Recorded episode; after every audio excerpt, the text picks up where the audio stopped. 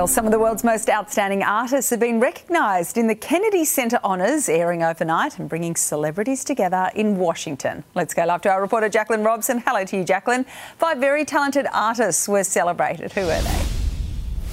Sally, it was a star studded ceremony all about celebrating these artists for their unwavering commitment to their craft. Queen Latifah, Dionne Warwick, uh, Billy Crystal, Renee Fleming, and Barry Gibb were the honorees for the 26th annual event. Renowned songwriter and musical legend of the Bee Gees, Barry Gibb, was celebrated by Little Big Town and Michael Bublé, who described him as the most prolific songwriter who ever lived.